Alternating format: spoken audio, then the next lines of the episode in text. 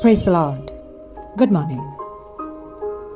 Have you ever met someone who listened more and when they spoke, they were not in any hurry and spoke in slow and measured tones, using very intense and precise words, putting clarity and succinctness to a whole new level, and for the first time, you didn't feel like talking over them or interrupting them.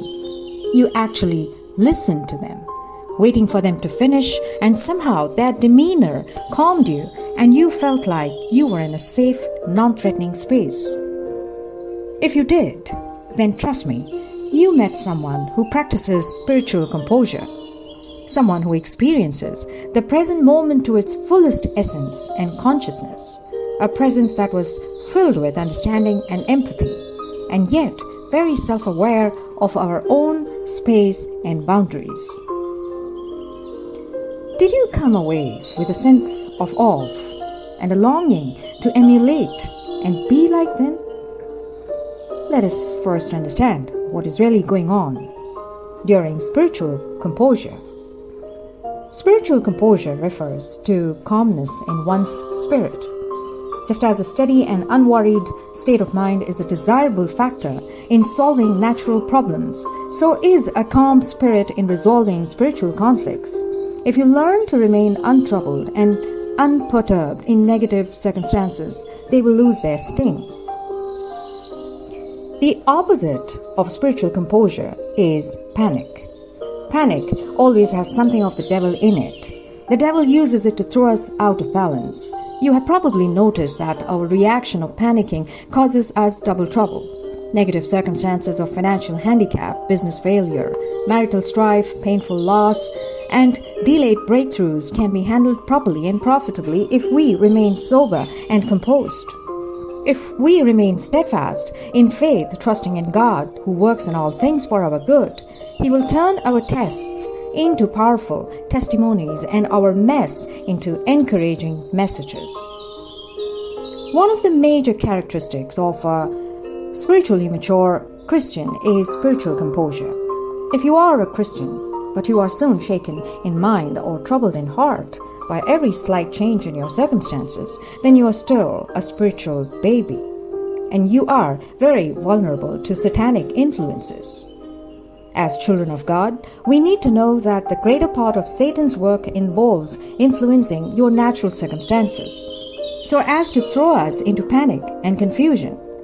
1 Peter 5, verse 8 says, your adversary, the devil, as a roaring lion, walketh about seeking whom he may devour. In the natural, a lion roars to instill fear and confusion in its prey. Once the prey is filled with fear, it becomes an easy prey. As in the natural, so is in the spiritual. Satan, like a lion, orchestrates and influences our natural situations in such a way that problems are magnified and solutions are hidden. His chief aim is to make us panic, lose control, and cause us to make unwise and foolish decisions that place us out of the circles of divine blessings and protection. But we can resist him by remaining sober and vigilant. It was Kenneth Copeland who got the revelation that Satan works in our natural circumstances to harass us. He therefore gave the solution that we should learn to keep our eyes off of circumstances and on Jesus Christ. He argued that when we successfully do that, we overcome one of Satan's most potent weapons evil influence. Satan's attacks are fierce, swift, and sudden. They are designed that way to unsettle us. Has it ever occurred to you you're at work and all of a sudden you receive a call informing you that your child has fallen unconscious at school. Or you're relaxing at home and a text message rings on your cell phone. You check the message and it reads your employment contract has been terminated. On hearing these things, you are moved with fear. You wonder what under the sun has happened to your child, or what wrong you have done against your employer. After frenzied investigations, you find out eventually that the messages were sent to you in error you will be relieved, but the words you said and the actions you took in your reactions might have already opened a door to the devil. The devil would have used those messages to instill fear in you and to cause you to say and do things that may be difficult to reverse. Ephesians 4, verse 27 reads, Neither give place to the devil. Just as uncontrollable anger gives place to the devil, fear does the same. Job 3, verse 25 says, For the thing which I greatly feared is come upon me, and that which I was afraid of is come unto me. Do you want to know who brings your fear to pass? It is none other than the devil. Satan brings our fear to pass, but God brings our faith to pass. Fear is demonstrated through panic, but faith is shown by spiritual composure in the midst of negative situations. Spiritual composure is not easy to attain. It does not come to you at the born again experience. It is attained through a rigorous discipline to stay focused on Jesus Christ no matter what happens. Focusing on Christ involves many things, seeing all things through the grid of God's goodness. Romans 8, verse 28. Hearing and doing God's word. Matthew 7, verse 24 and 25 pursuing your call or divine assignment without diverting to other things. Acts 20, verse 24.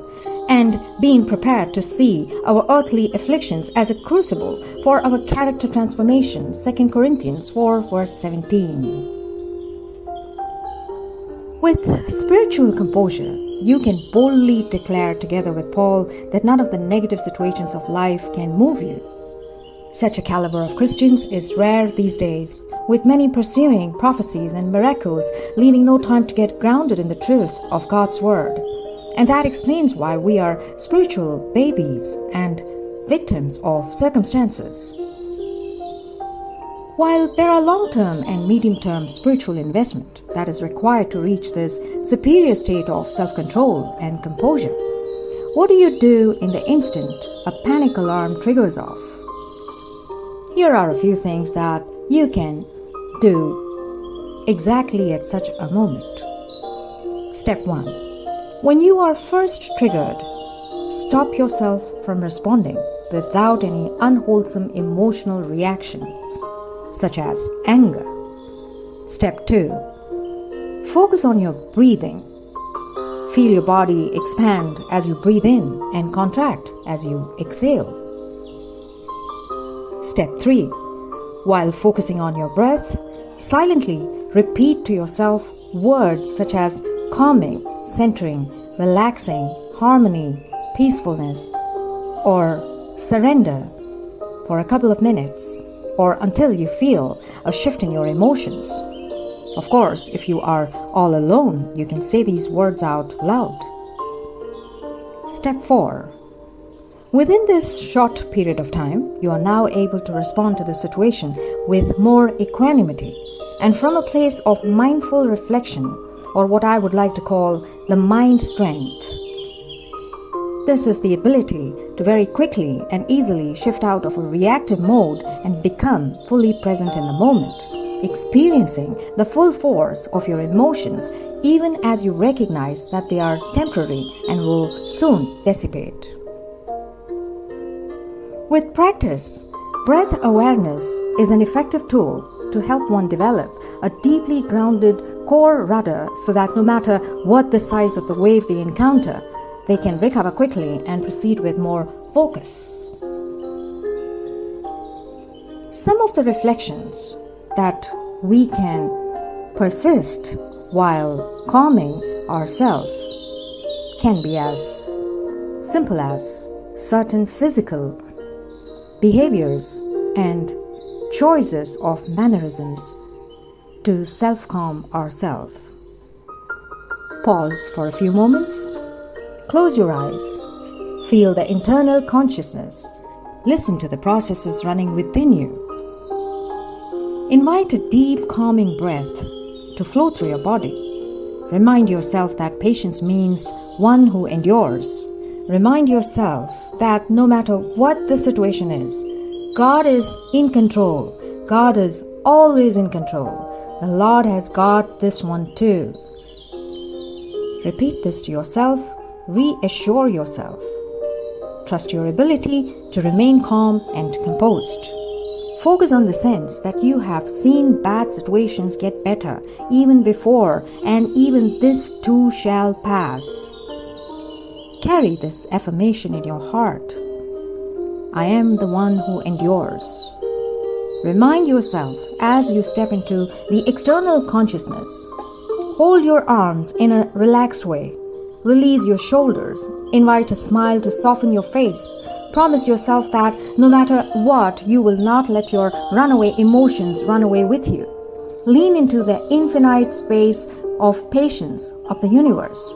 Ask for help from the source of all patience, for restraint and calm acceptance, for the gift of composure. Scriptural verses Psalm 106 as we withdraw our projections upon others, balance and harmony adorns us. Genesis 43, verse 31. Then he washed his face and came out, regaining his composure. He said, Serve the meal. Ecclesiastes 10, verse 4. If the ruler's temper rises against you, do not abandon your position, because composure allies great offenses. 2 Thessalonians 2nd verse 2 that you not be quickly shaken from your composure or be disturbed either by a spirit or a message or a letter as if from us to the effect that the day of the Lord has come. Let us pray. Heavenly Father, you know what I am facing today, and I pray that I would rely on your Spirit to guide me into peace. I pray I would keep my composure as the storms rise and stay calm while withstanding the surge. In Jesus' name, I pray. Amen. I wish you all a very beautiful day ahead. God bless you all. Take care. Stay safe Stay blessed.